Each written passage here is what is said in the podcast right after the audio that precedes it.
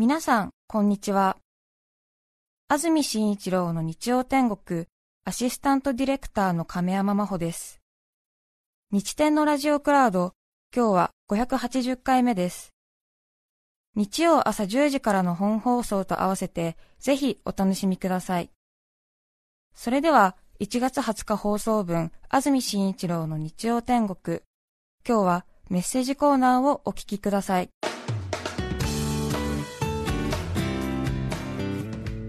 さて今日のメッセージテーマはこちらです。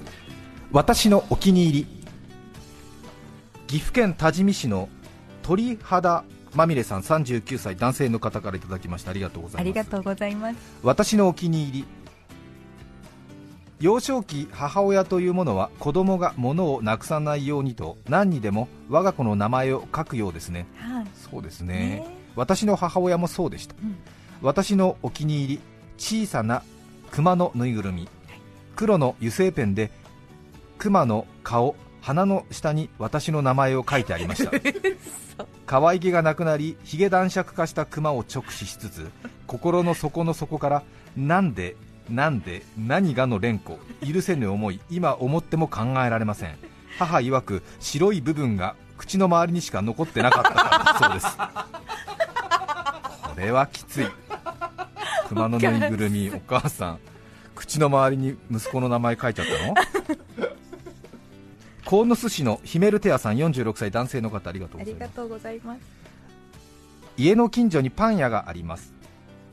老夫婦2人で細々とやっているこじんまりとしたお店で作る量もそれほどないので、お昼頃に行くともうお目当てのパンが売り切れになっていたりすることもあるのですがどれもとても美味しいです、いいね近所にねそういうパン屋さんがあると羨ましいですね。カレーパンだったりブルーベリーヨーグルトパンだったりピザトーストだったりと好きなパンはいろいろあるのですが、その中でも私の一番のお気に入りはカジキマグロパンです。これはコロッケパンを詰めるような形状のパンにカジキマグロのフライと野菜そしてソースがかかっているというパンなのですがとても美味しくて行ってそれがあると必ず買って帰ります。いやー見たことないなカジキマグロ。美味しそうですね、まあ、コロッケパンのような感じってことですよね。フライなんです、ね、カジキマグロのフライ。僕が行動する範囲内でこのカジキマグロを使ったパンを見かけたことは一度もないのでこれが世間にどれほど浸透している食べ物なのかはわからないのですが癖もなく普通の白身の魚フライみたいに食べられるので大好きですただ一つ疑問があって果たしてこれが本当にカジキマグロの肉なのかということです。カジキマグロの魚を使ったパンがわずか150円程度で提供できるのかなと考えることもあります。ただ優しそうな店主夫婦にこれ本当にカジキマグロ使ってますか？と疑いを口にするのも嫌なので聞くだけ野暮だなと思い心に留めていますうんいやきっとできるんですよ。できるんじゃない？きっと、まあでも確かに150円で。そうね。良心的ですね。良心的だよね。本当パン屋さんってすごい作業して朝早くから起きてね、はい、これを1つ120円で売っていかほど儲けてらっしゃるのかしらって不安になるときありますよね、本当に。ありがたい。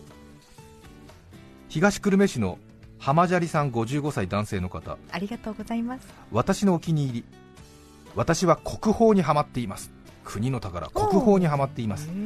以前は国宝は遠い存在で父が持っていた美術書でお目にかかる程度でしたが東京に住んでいる今は上野の博物館に行けば手に取れるほどの距離で国宝にお目にかかることに気がつきました。国宝は持っていても置く場所に困るのでしょうが博物館では保管展示メンテナンスもしてくれるので助かります、はい、税金も払っている国民としては当然の権利として毎月鑑賞に勤しんでいます。考え方次第ですね。ね、うん、いいですね。本そうですよね、うん、東京に住んでいたら上野の博物館ね、ね、いいですもんね。もっと見に行ったらいいですよね。そうですね、うんうんうん。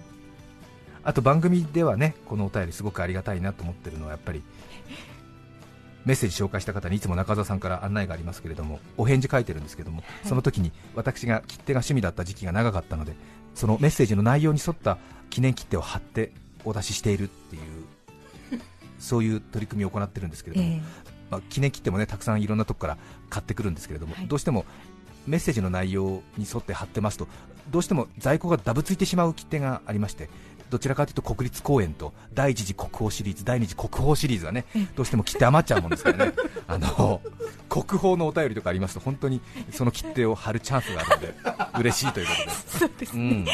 まあ、浜砂利さんのねお便り、まあ、内容はまあそこそこだったんですけど、あえてそういう事情もありまして冒頭で紹介するということになりました。いや。いやたたっぷり国宝のそうですね。やらせていただきますね。うん、そうですね、えー、私がね少し高めの声で紹介したとしてもやはりちょっとねまあ、うん、皆さんの心には響かなかったかもしれませんね。高め。そんなことないそんなことないです。行こう国宝展と思いましたよ、いう感じがしましたけどもね、えー、そうですね、えー、もう私はもうこの人のメッセージ読んでる途中で、あの東証大臣の切手が貼れるなっていうねもうね。それぐらいの気持ちになってますけれども。ね春日部市の中納言さん46歳男性の方。私のお気に入りはしけったせんべいです。ああそうですか、はあ、包装技術や乾燥剤の発達で最近はなかなか口にできませんが、うん、昔は夏場に不意にしけらせてはその絶妙な食感を楽しんでいました、はい、濡れせんべいが出回り始めた時には天才かと興奮しましたが 少し経って冷静になるとそれはまた別の種族でした。湿気の季節が待ち遠しい今日この頃です今はねなかなか確かにちょっとわかりますそうね、えー、今はねいろいろ便利なね、放送でこう一度開けてもね、はい、なかなか湿気の入ってこないようなこうちょっとねこう封じ込める口がついてたりしますもんね。ますけどね。そう濡れせんべいほど濡れてないそのちょっとしけった加減がいい時ありますよね。難しいですね、人間ってのはね。難しいですね。ほとんどの人はでもダメでしょおせんべいしけてたら。そうかな。うんえダメじゃない？やっぱり。なんかこっそり食べる時とかに音がしなくていいんですよね。ああそれね。おせんべい全部口の中に入れてから湿らせるって手もあるけどね。猿ぐつわ的な感じでさ我慢してわーっつって全部わーって入れてあの小さめのおせんべいだったら入るもんね。それで口の中の湿り気で時間をじわーってやってからそれで一度出してみるみたいな。えーみたいなえーみたいな。汚いって。やめなさいって。いやほら。え湿り加減を確認するため？いやまあまあ、まあ、入れたまんまでやるとさほら上顎とかが大事故になるからさ。まあ無理か。無理だよね、うん。まあ、誰か他人がやってたらもう本当に。そうですね、うん、ええ。本当ね、ね、一生口聞かないくらいの嫌悪感を覚えるよね。そうですね、うん、次の話に行きましょうね新宿区思い出は生活必需品さん女性の方ありがとうございます。一人暮らししてから目覚めたお気に入りは何でもかんでも大中小を揃えることです。母は昔からいつもいい加減だったので世の中にそれ専用の用途があるもの。例えばラップの大中小などあることなど上京するまで18年間知りませんでした。あそう。えー、実家にいた頃はいつも大きめのラップで何もかも包んで小鉢の底のぐらつきが気になってイライラしていた私でしたが こんなものだからしょうがないのだとずっと思っていました。はあ。小鉢の底のぐらつきが。そうね。ちょっと、ね、うん、あの大きいね。必要以上に大きいラップだともうくるんじゃってこっちのあれだよね。余白の部分が下のとこでも大変なことになってね。大渋滞です、ね、大渋滞になっちゃって、うんうん、それでグラグラしちゃうってことね。そうしかしひょんなことから友人と2年間だけ武蔵小山でルームシェアをしたことがありました。その子はものすごく手先が器用でしかもまめで彼女がラップを3種類大中小で揃えていた時は驚愕しました。それ以外もタッパーの用途別の大中小極小など用途別にきちんと揃えそれぞれのものの適切な空間と持ち場を与えていた彼女を師匠と崇め崇拝していました。そうね確かに。うーん確かにそうね。容器大中小極小揃えてきちんとやってると大したもんだと思いますよね。そうですけどね。アパート更新のタイミングでお互い別々の道を歩むことになり、はい、それぞれ用途に合った家という容器に収まることになりましたが彼女と住んでいた2年間は毎日が驚きの連続でした。そうですか、初めてメールさせていただきます。ということでね。こんなに上手にまとめなくても結構でございますよ お上手でした、ね、素晴らしいですね、えー、お互いそれぞれの用途に合った家という容器に収まることになりましたがっていうね。わあそう、え。ね上手、はい、素晴らしい。練馬区の納豆キングコールさん33歳男性の方。ありがとうございます。私のお気に入り会話の途中で発言する際人差し指を立てることが最近のお気に入りです。きっかけは知人の女の子30歳が人差し指を立てる癖があるんですよねというのを聞いて真似してみたことです、ともすれば高圧的な感じが出てしまうのでいくつか注意が必要です、はい、これを使えるのはポジティブなことや相手を楽しませる内容の時だけと決めています、はい、指先は耳の高さにし人差し指以外の指はごくごく緩く結ぶのがポイントです。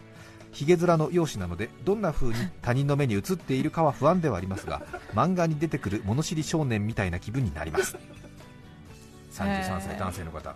そうですか、うん。ポジティブなこと言うときね。そうですね、いいですよちょっとね、確かに、うん。はい、探偵さんみたいな感じでね、うん、ななんですかね。今日のコートは似合ってますね。みたいなこと言うのかな。いいですね、今良かったですよ。そうですか？意外に高めにやっぱり低めにすると高圧的だね。やっぱ上の方にやってあれだよね、うん、ガラケーのアンテナみたいな感じでこうちょっと高めにこう 昔のね懐かしいね、うん、いいかもしれないですよね、うん。いいですね、うん、ぜひお願いしたい、はい、やってみましょうかね、ちょっとね、ちょっと、うん、はい、始めてます、うん、たくさんのお便りありがとうございました、ね、ダメだな。横浜市港北区のムーンさん42歳女性の方からいただきました。こんにちは。私の住む横浜は急に曇ってきました。降りそうなので洗濯物を取り込みましたよ。東京は晴れてますか？というそうですね、そうです。東京はね全く曇る気配ないんですよね。横浜と千葉でこの後雨の可能性があります。お気をつけください。それでは健やかな一日をお過ごしください。今日はこの辺で失礼します。さようなら。さようなら。1月20日放送分安住紳一郎の日曜天国メッセージコーナーをお聞きいただきました。それでは今日はこの辺で失礼します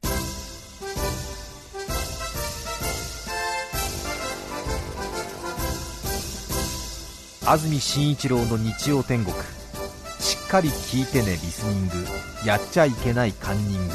飲み込みづらいのイカリング。TBS ラジオ FM905 AM954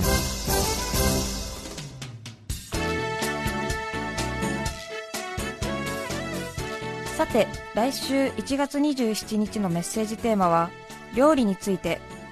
ゲストは名字研究家高信幸雄さんです。それでは来週も日曜朝10時 TBS ラジオでお会いしましょう。さようなら。安住紳一郎の TBS ラジオクラウド。これはあくまで試供品。皆まで語れぬラジオクラウド。ぜひ本放送を聞きなされ。954905